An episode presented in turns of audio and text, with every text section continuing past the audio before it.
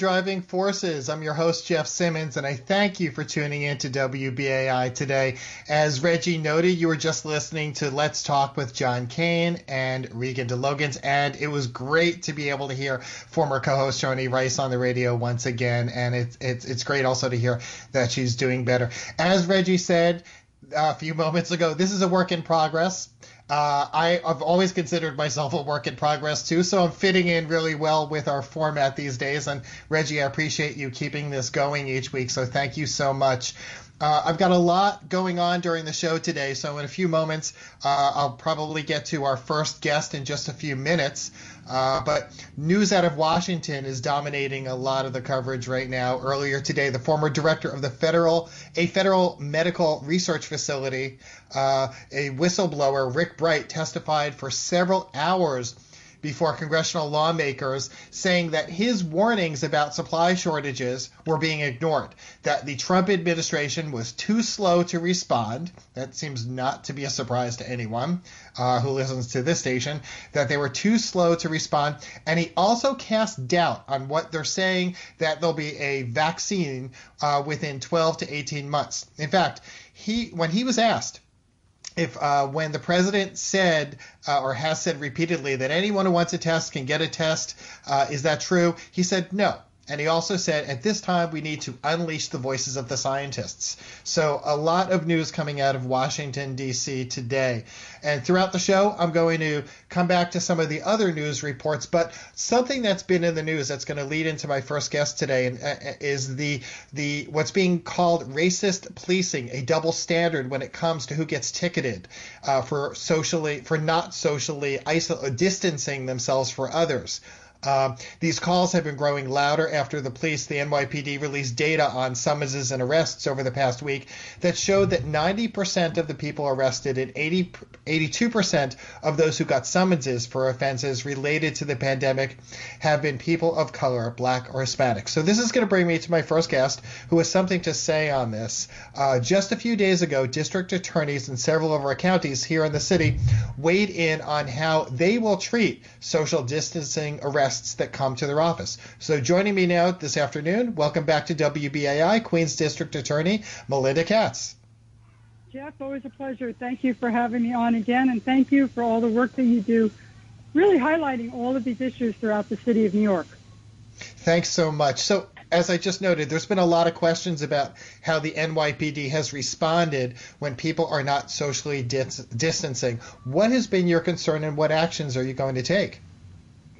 So it was interesting. About I guess two weeks ago uh, or a week and a half ago, uh, I got a call from uh, our Department of Intake. Uh, they just got a case in at DAT, or they were going through the process uh, for a homeless man who was on the subway without a mask. Um, and we really had to make a decision at that moment. You know, the law is to six feet social distance, or wear a mask, or if you're in public transportation, to wear a mask. Period. Um, but he didn't have a mask, and he also didn't have a home. and uh, you know, we decided at that moment we are not prosecuting uh, for social distancing. This is a public health crisis. We do not want to turn it into a criminal justice crisis. Uh, and you know, this should be done by better ways, right? We need to hand out masks. We need to hand out gloves. We need to do it in every single community. We need to make sure that everyone has the right tools to protect themselves. Um, and it's not something we can police our way out of. And, you know, and I say this with the same um, way that I say we're not going to prosecute a lot of lower level crimes. But, you know, the unions have made it clear as well over the last week uh, that, you know, writing summonses and DATs for this crime, it's not what they want to do. We need to make sure people get the help they need. So, why do you think we're seeing these racial disparities in the NYPD's enforcement of this? You know, out of the 20 that we had um, as of a few days ago, I guess there was 16 uh, were African American or Latino. Um, and, you know, I would say that the cops are doing the best they can with something that really I, I don't believe um, we should be writing summonses for. Uh, you know, I think that it's it's one of those things that that ha- can have disparities without even realizing it. But at the end of the day, it's clearly just not the right way to deal with the crisis having said that, you know, you have to respect police officers every single day are going out, uh, going into crowds, making sure that people are social distancing. They're trying everything uh, to do it. Um, I, I, hope that they start giving out masks and gloves, although I think they are in, in some areas. Um, and so I think that's where we are. Um, but we need to make sure that uh, the laws that we have, like you know, stop and frisk, was clearly um, not um, effectuated uh, in a fair and equitable way. We need to make sure that all of our other uh, laws that are are, are followed um, and that are enforced by our police department are done the same. So you're only a few months into the job. How is your office operating now? What I know. Welcome. Uh, what changes have you? what changes mm-hmm. have you had to make in terms of how your office operates amid this pandemic? So, for those of your listeners that don't know, the Queens District Attorney's Office has 700 people uh, who work for me there. Uh, 320 are attorneys. The rest are paralegals, uh, assistants, all that comes with running an office. Uh, we have had to, the first month that I was there, as you know, we got rid of our 18080 policy, which said that if you don't waive a grand jury right within the time allotted, um, the Queens DA's office would not negotiate any plea. We got rid of that policy on day one. Um, then, you know, the bail laws changed on day one. Uh, the bail laws changed again, uh, effective in a few weeks, but the new discovery laws are now in effect, and we had a pandemic. So, yeah, it's been an interesting first four months. Uh, we had to, we saw it coming down the road, I have to tell you. Um, we were very uh, conscious of the fact that this was happening and when it was happening. We saw it coming. Our grand jurors stopped coming because they were either getting ill uh, or they were scared uh, of the virus, rightfully so. We saw them shrink. Uh, we saw that there were uh, ADAs and folks getting ill. Uh, and we saw this coming. We immediately ordered computers. We immediately made sure we had the bandwidth in order to um, continue our discovery and all of the other requirements of the office. We have made a staggered schedule for intake to make sure that when people get arrested, that there are uh, adequate numbers of folks on the ground to do the intake, to do the arraignments that have to be done. We made sure that all the computers had the software they needed. Um, and we have a staggered staff at the office. I mean, I'm in every single day. My chief uh, executive is in every single day. Um, and so we've had to do that. Um, as you know, we're starting felony hearings, preliminary hearings, uh, tomorrow, if I'm not, you know, tomorrow.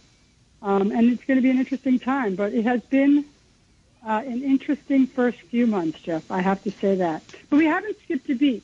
And by the way, while we're in the middle of this entire pandemic, uh, I have opened a violent criminal enterprise bureau to go after the gangs and go after the traffickers of guns in the borough of Queens County.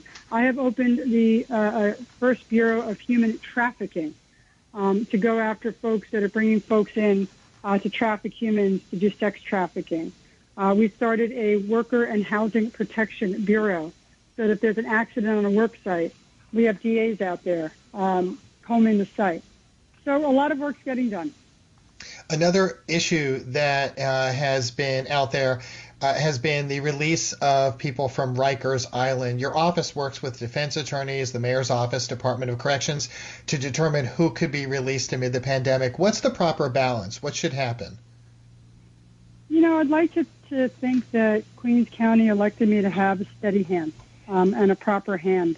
Uh, when it comes to balancing the safety of individuals um, that are living here, uh, and that includes defendants as well. And it includes everyone and balancing the interests of the community for public health. So the first few days, I think it was like March 15th uh, or somewhere around there, uh, the city started giving lists of defendants that were in Rikers uh, that were city sentenced. Right? These are folks.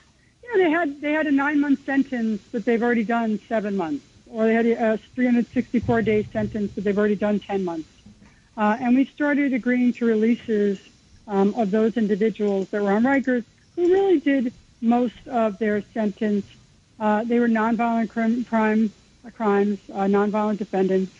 Um, and so we started doing that. There was about 30 or so of those in the very beginning. Um, and then there was about 50 others uh, that we did not object to uh, the city's release for. Um, and we've been looking at individual writs and individual applications. What we've really been trying to do, and we have been doing, is looking at our individual cases and seeing what we can uh, look at and, and, try to give a, a better uh, plea offer uh, and all of those things that come with releasing people. Um, but at the end of the day, a steady hand also means that the safety of individuals in our county are also important. And so we've tried to give that steady hand to the office.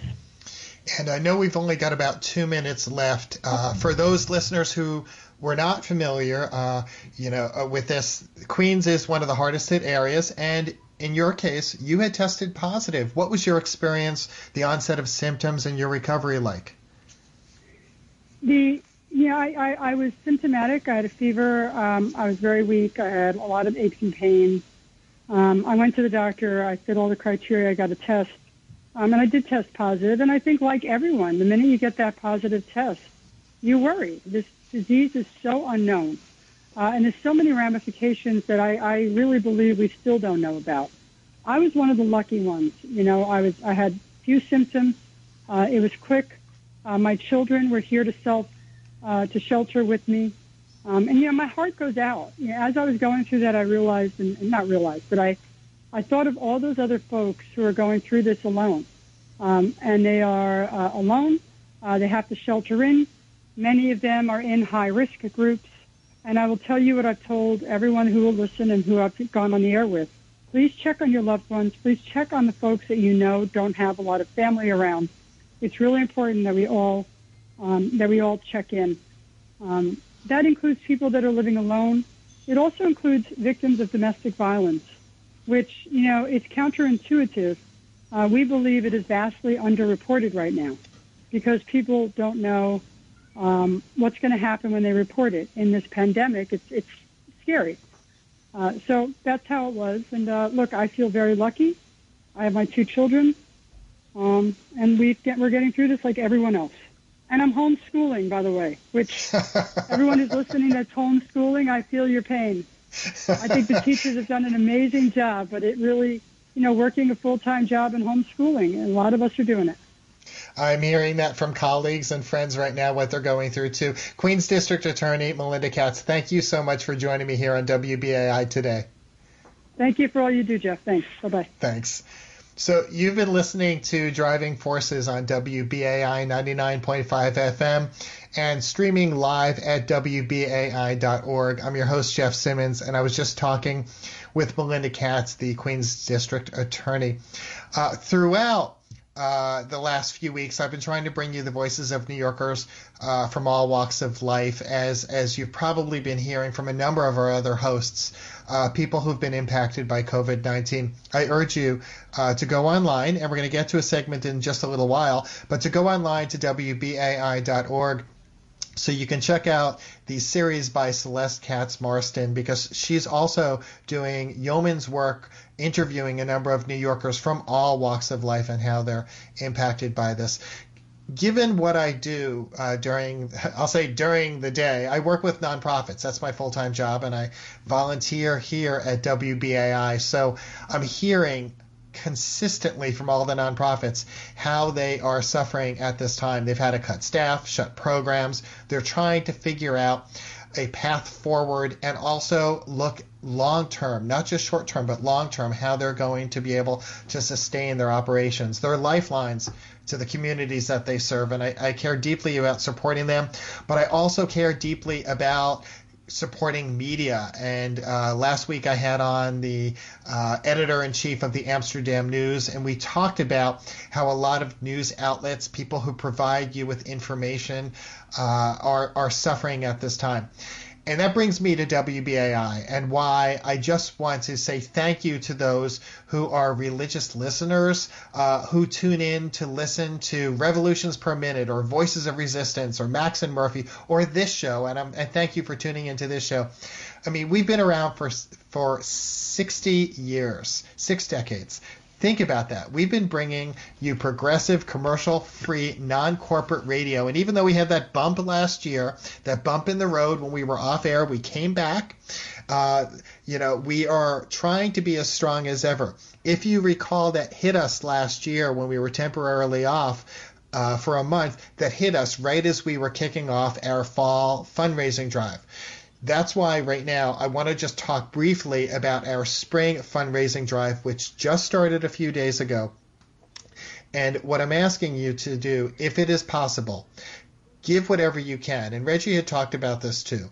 Give what you can. I don't want anyone to really have to make a choice between putting food on the table and donating somewhere when food and shelter are incredibly important.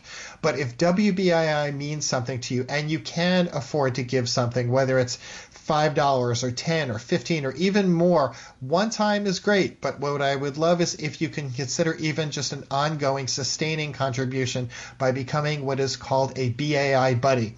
I'm one of those. I, am proud to be a BAI buddy. I by being a BAI buddy, I get a uh, a tote bag that I love to use when I go food shopping because I'm not re- resorting back to using plastic bags as much as I can now, even though that new law has been relaxed at this point.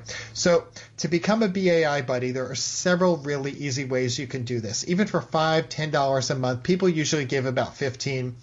You can go online and you just have to go to this website address. Give2 that's the number two wbai.org that's give to wbai.org and you click on buddies.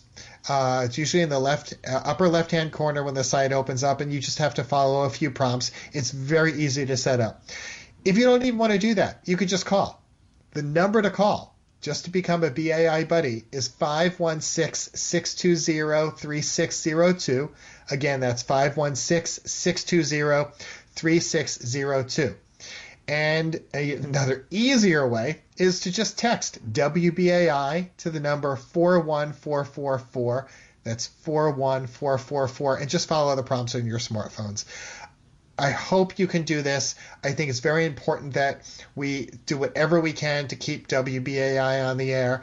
Uh, you know, Reggie said we're a work in progress amid this pandemic, but you know what? We're a work in progress that means something to so many people, and we want to be able to stay on the air.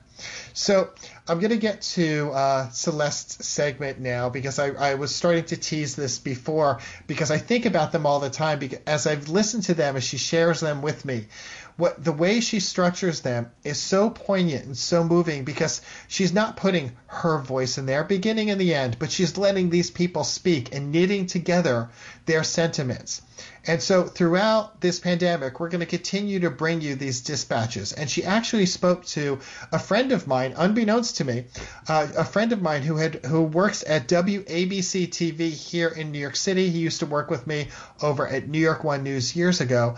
Uh, his name is Stefan Kim, and I'd like you to hear that. Reggie, if you could play that.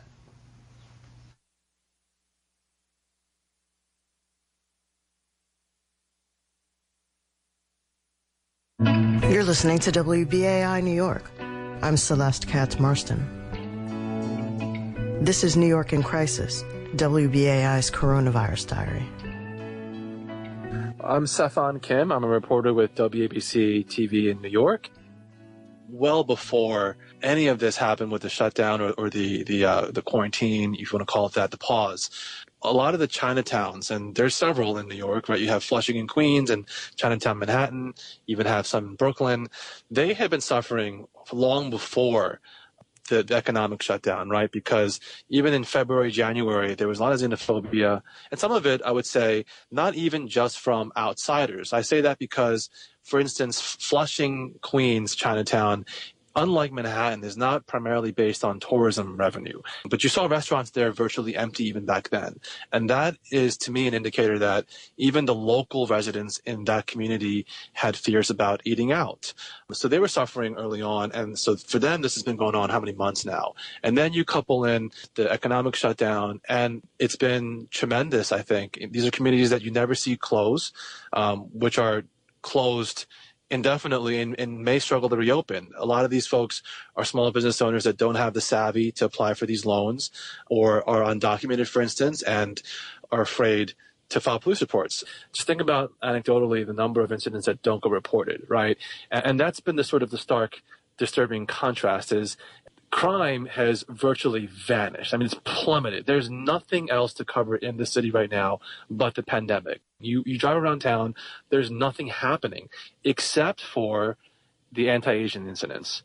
And, and that's been sort of the alarming thing is that while crime has plummeted to like near zero levels, the incidents against uh, the hate crimes against Asian Americans has risen uh, in just complete opposite direction. So that is the only area we're seeing real crime um, ticking up, and that's obviously troubling. If you follow the news, you know there's a debate now about if the NYPD should be in the business at all about enforcing social distancing. And you have, you know, some pretty controversial situations now that police are getting into with, with the general public. Um, so you're starting to have increased the number of incidents outside of the Asian community, not all positive per se. Um, that's not to say that there isn't positivity when you look around, but um, I think there's an evolution now of sort of the behavior of folks. Uh, we are, every, as everyone understands, a little cooped up, getting antsy, right? Um, and there's a question about how you enforce all this if there's some positivity here is that everyone realizes that you know it sounds cliche but we are really in it together in that sense right the issues and the and the challenges that one community faces is more or less the same as the other now this has been reported a lot about the economic disparity and that's been i think abundantly highlighted in the media that you know if you live in poverty and impoverished you're having a harder time, you know, accessing healthcare and, and nutritious food, for instance, right? And if anything, I think that we can all agree that this time has sort of exacerbated and highlighted the inequalities, I guess, of the system, right? Like those who are vulnerable become more vulnerable, whether it's by age or poverty. And I think if anyone wasn't on, wasn't aware of this acutely, you certainly are now. The reality is, uh, I don't think like most New Yorkers are walking around blaming each other, right? I mean, I think that needs to be sort of clarified, right? You're always going to have a few troublemakers, and in a time like this, they tend to get a little more attention. It's important to keep in context, I think. Stefan Kim is a reporter with WABC TV and a co-chair of the Asian American Journalists Association's Media Watch. Stay tuned for more installments of New York in Crisis, WBAI's Coronavirus Diary and for the latest news and updates on COVID 19. And that was our Celeste Katz Marston. Again, I encourage you to visit our website, WBAI.org, to check out all of her uh, coronavirus diary dispatches. You're listening to WBAI 99.5 FM here in New York, uh, also streaming live at WBAI.org. I'm your host, Jeff Simmons. I thank you for tuning in uh, this afternoon. Uh, just wanted to give you a little more news before we get to the next guest. Uh, you know, uh, as far as updates, that have come out uh, earlier today. Let's see, up to uh, nearly 300,000 people, they're saying now. That's the total number who've died worldwide. And the highest number of fatalities in the United are here in the United States, also Britain, Italy. I'm sure you've all heard about uh, the crisis in Italy, uh, Spain, and France. Here in New York, uh, as of yesterday, New York reported more than 22,000 total deaths of New Yorkers who had tested positive, uh, and there were just yesterday 166, uh, or as of Tuesday, excuse me, there were 166 more fatalities. Uh, it's now been that number is important because it's now been more than a month since the highest single day total back on April 8th. That's when there were just under 800 deaths. They logged 799. So the reason these numbers are also important as we're seeing fewer people passing away each day as a result of COVID 19 is because there has been increasing pressure, not just here in the city or state, uh, but across the country on regions to gradually reopen. Uh, and here in New York, the governor had said earlier that uh, a fourth region in upstate New York has met uh, specific criteria to start gradually reopening. Here in New York City, we've not reached that point yet, but it seems as if some of the standards are going to be uh, relaxed and that there'll be uh, certain types of businesses that are going to be allowed to reopen uh, relatively soon. Uh, the number of new hospitalizations also has continued to stay at, at the levels uh, that preceded.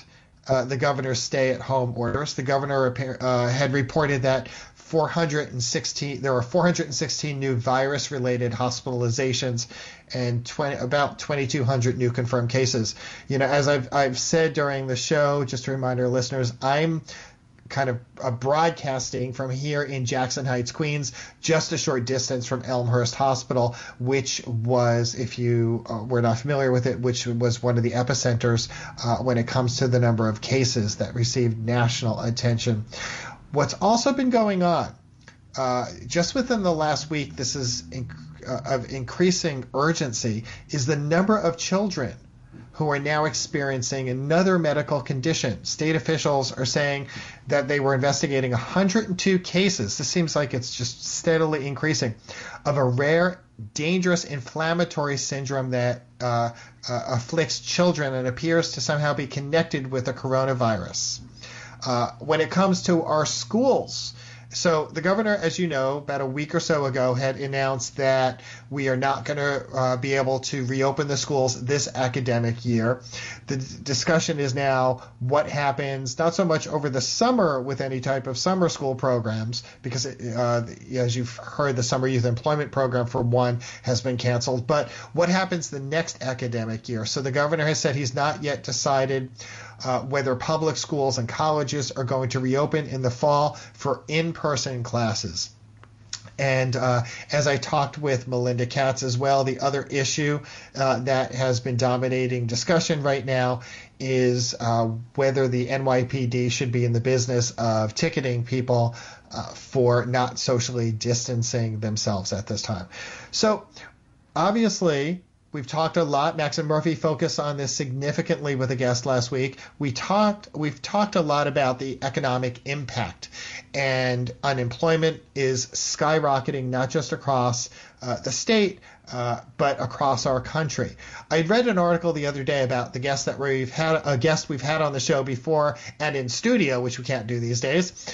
Uh, New York City Councilman Rafael Espinal who had left the council in January to head the Freelancers Union, discussed the impact on freelancers. Now, if you're not familiar with the Freelancers Union, it's the largest organization that represents the growing independent workforce. So, only a few months into the job, he only started, if I'm correct, back in January. He now finds himself on the front lines of this fight, doing whatever he can to support freelancers who are losing work as the coronavirus shutdown continues. So, I invited him back here to WBAI to talk about his work now and what the union is doing to support freelancers. Welcome back to WBAI.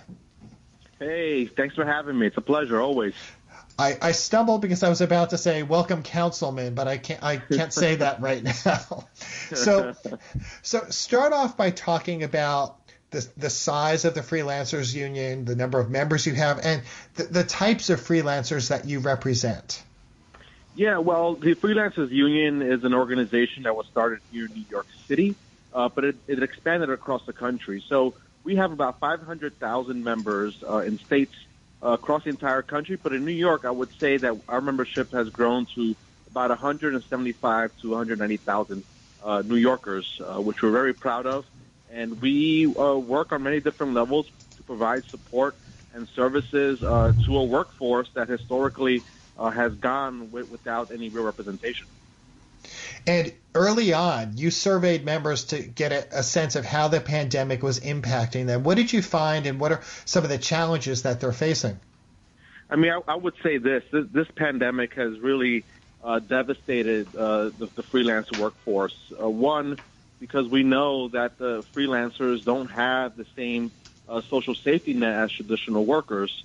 Uh, so you have folks who depend on on the need for work in order to bring income into their homes because they, they, they traditionally never qualify for programs like unemployment insurance. Uh, but what we found in our surveys uh, early on was that uh, over 80% of our members uh, were, pre- were predicting not to have any work uh, through the pandemic. But what we also found is that over 85% of those workers who who uh, applied for all of the federal relief funds that came out of the Washington's uh, CARES Act, to this day have not been able to receive a, dollar uh, through those programs. Uh, so we're talking about New Yorkers uh, who have gone almost more than two months without any any sort of income to be able to pay things like rent and being able to put food on the table. And, and what counsel do you give them? What advice do you give them? Well, it's it's it's very difficult, you know. Uh, you know, our our ability uh, to to be able uh, to to get real relief to to uh, this large workforce in our city, uh, our, our hands are tied to be able to do that. So what we have been doing uh, is really trying to disseminate all of the information that's been coming out of Washington, uh, trying to uh, work with our elected officials to ensure that freelancers who are having a tough time applying for these funds uh, have have access uh, to that information on how to do so. Uh, we also created a freelance relief fund, uh, which is a fund that I that I that I created in, in in the first few weeks of this pandemic as a way for those who can uh, to be able to donate and get those dollars straight to the hands of freelancers who are in dire financial straits. Um, so I, I really, what I can really tell uh, freelancers out there who are still having trouble is to keep pushing your local elected officials uh, to ensure that the agencies are, are disseminating those funds as quickly as possible so that you can qualify and get the relief you need. How do you how do you think this pandemic is going to reshape the perception about freelancers and their roles today? For instance, what issues are people confronting now that might prompt legislative remedies? Well, I think this pandemic has really shined a light uh, uh, on on the need for this workforce to get uh, real support and real real um, economic insurance moving forward. For example, unemployment insurance is a program that freelancers never qualified for, but because of the CARES Act, for the first time, unemployment insurance was expanded to include independent workers. Uh, that's a program that I feel should stay in place moving forward. And now that the state has put the, the money and the infrastructure behind uh, allowing for independent workers to apply for those programs, it, it, it makes sense to keep those programs in place so that down the line, if we're facing another pandemic, or if you have a freelancer who uh, is facing uh, uh, tough financial um, you know situations because of the because because of their inability to find work, that they'll be able to rely on a program like unemployment insurance to stay in place.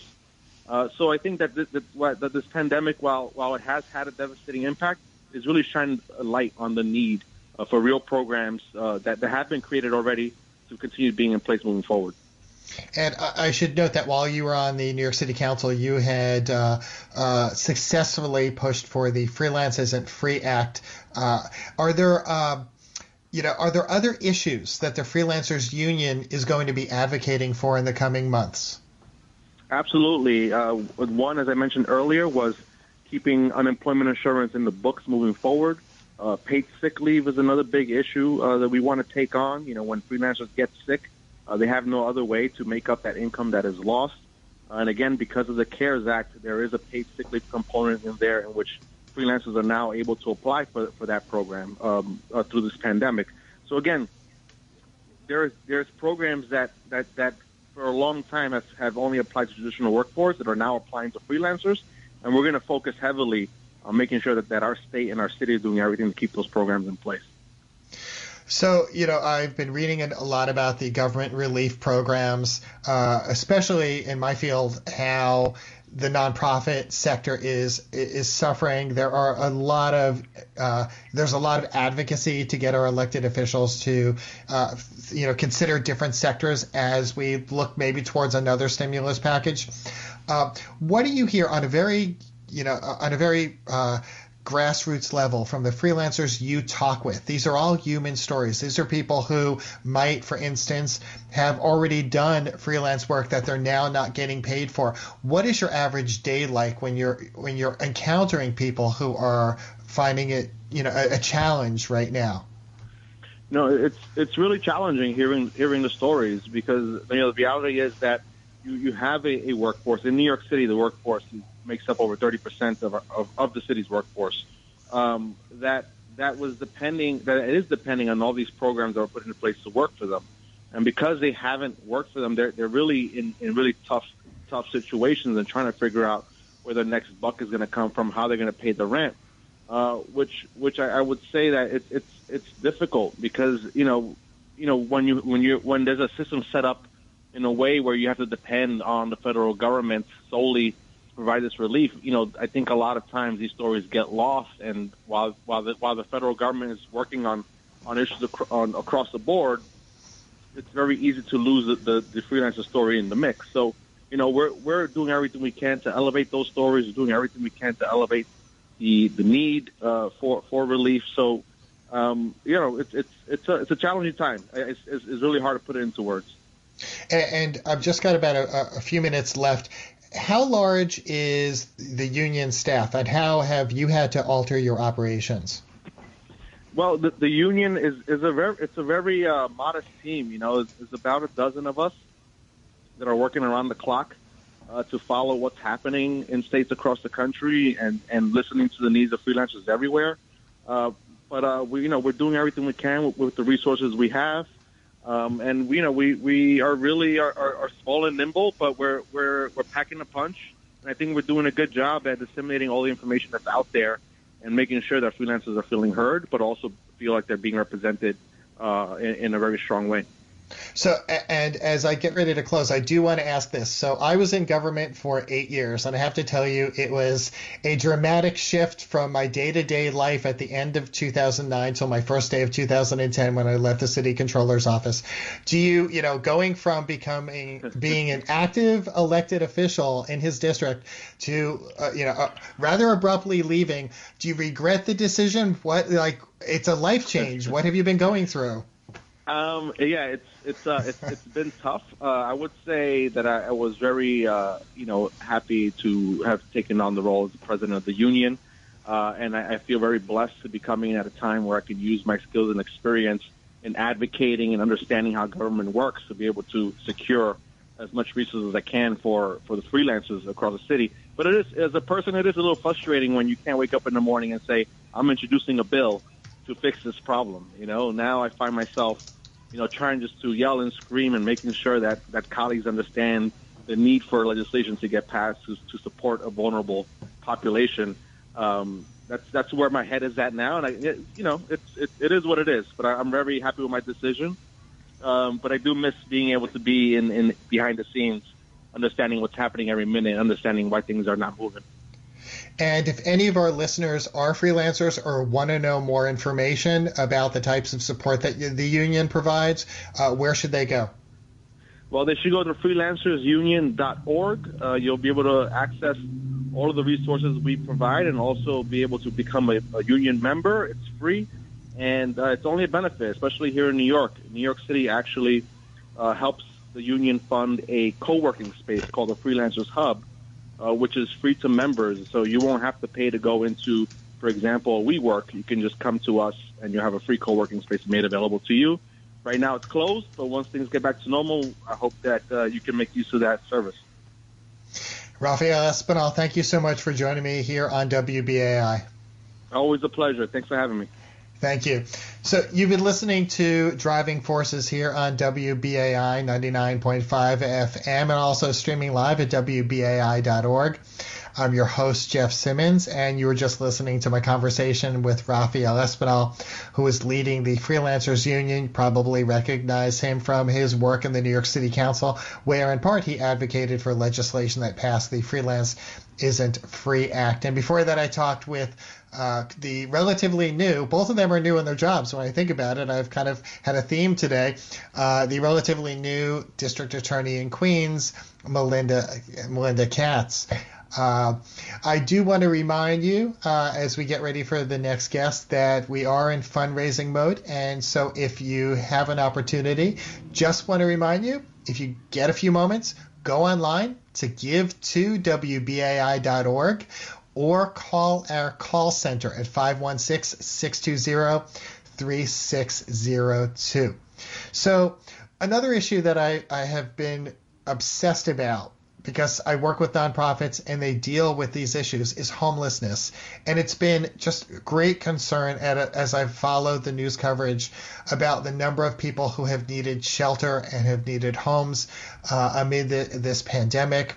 Uh, you know, I was very disturbed about, you know, the fact that a number of people were living on the subways because they needed somewhere to go.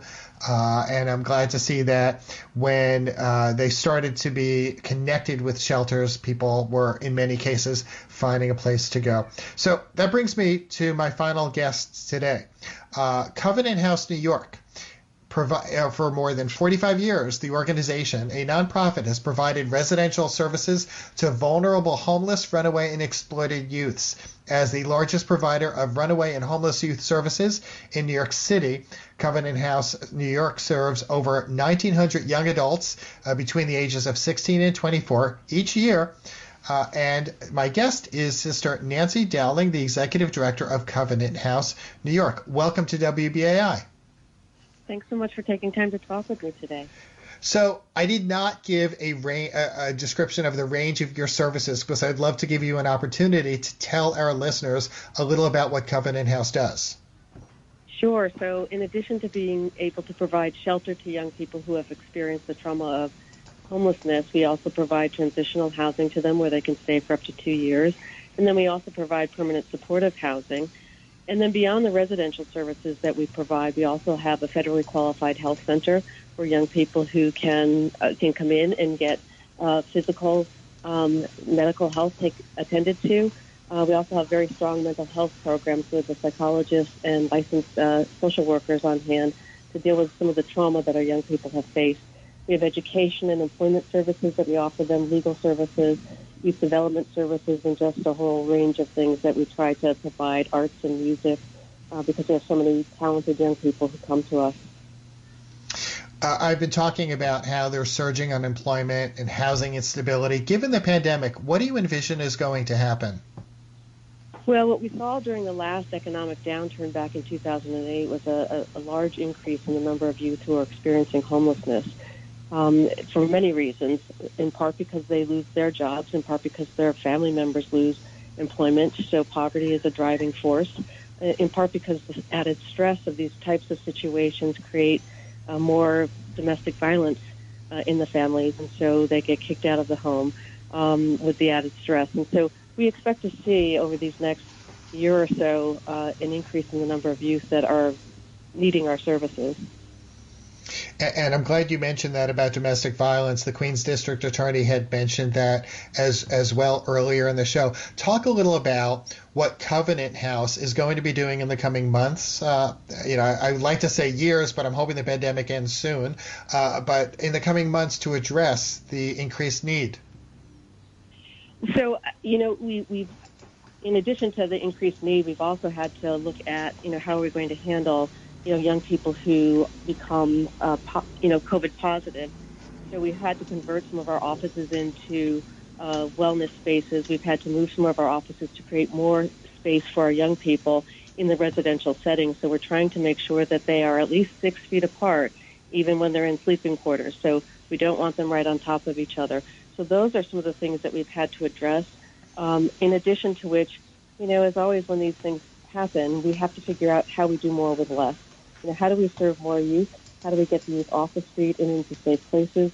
So we've expanded things like our transitional living programs, our permanent supportive housing programs, so we can get young people who come into shelter through shelter and into more long-term stable housing situations. And I anticipate that that's what we will continue to do over the next year or two um, and over the next, certainly over the next month. Uh, but we have to first make sure that we can serve them safely um, and make sure that we're attending to all of their needs. And one thing that I've noticed is that a lot of uh, nonprofits have had to also ad- adapt uh, to a virtual world, take programs that were you know done externally that were done in parks and plazas and in you know gala halls, uh, and made and turn them into uh, virtual events. You recently held uh, your annual signature event, Sleep Out America. How was it different this year, and what was the response?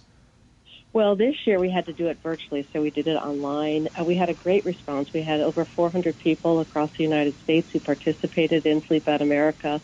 They slept out in their backyards, on their living room floors, in their garages, um, and they joined us virtually online um, through WebEx, and we were very excited to be able to. Not, it's not only a fundraiser uh, where we try to raise funds to support the work that we're doing with our young people, but it's also raising awareness raising awareness that there is youth homelessness in the United States far more than people know, and what that what that means for our young people. What are some of the traumas that our young people have experienced? So, folks from across the United States got to hear from some of our young people, got to hear from our staff about the programs that we offer, you know, the stories of our youth, um, and got got to understand what youth homelessness really looks like in the United States. And when it comes to raising awareness, you also have another event. That's why I wanted to make sure I had you on the show. You have another event coming up next week. Can you talk a little about what's going to take place?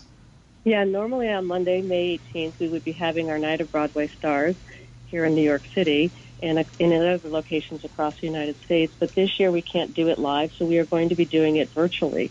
Uh, for the first time. We're very excited about it. We have a number of celebrities who will be joining us for this virtual concert entertainment and getting to know again about uh, youth homelessness. So it's again to enlighten people as to what's going on. But we have a number of stars who will be joining us. Audra McDonald, John Dickerson will be hosting it for us. Stephen Colbert will be on, Meryl Streep, uh, Martin Short, Morgan Freeman, and a whole host of other people as well. We're very excited and very grateful uh, for the support that we've gotten. What what would you say, and I'm glad you said that about raising awareness, what would you say is the main message that you want the public to take away from an event like that? What message would that be? Well, I think it's that these young people uh, are not, um, they're not different than the rest of our young people in, in the sense that they have hopes and dreams. They are very talented, very gifted young people. So homelessness is, as our, our president Kevin Ryan often says, is the least interesting thing about our young people. These are funny, intelligent, talented young people, um, and we want people to understand that that's what um, that's what our young people are. That homelessness is not who they are; it's what's happened to them. And that I think if there's a message of hope in it as well, is that when our young people have stable, safe place, loving and caring adults in their lives, um, it makes such a difference. They can tap into all of that giftedness and use those talents for good. And that's what Covenant House is really about, helping these young people to tap into all of that giftedness. And as my listeners know, I've talked a lot about how nonprofits are suffering right now, given the challenges they're facing uh, by not being able to connect directly with people in person or because of funding challenges. As you look ahead, how do you feel this pandemic is going to reshape the nonprofit sector, and in particular, for those organizations like yours that focus on issues such as homelessness? Well, I do think for those of us who focus on homelessness, there'll be much more of a need unfortunately, for the services that we offer in the coming years. Um, in addition to which, I think this pandemic is reshaping how we communicate with other people more online, um, but more face to face online, if you will. Um, perhaps less in person uh, in some instances where, from a health standpoint, that's what we need to do. Uh, from a fundraising standpoint, I think we have to be get more creative in terms of connecting with folks online. Uh, we're not always going to be able to do that in person. So I think it's going to reshape a number of aspects of the way that we do our work. And how can people learn more about Covenant House and also be able to watch the concert next week?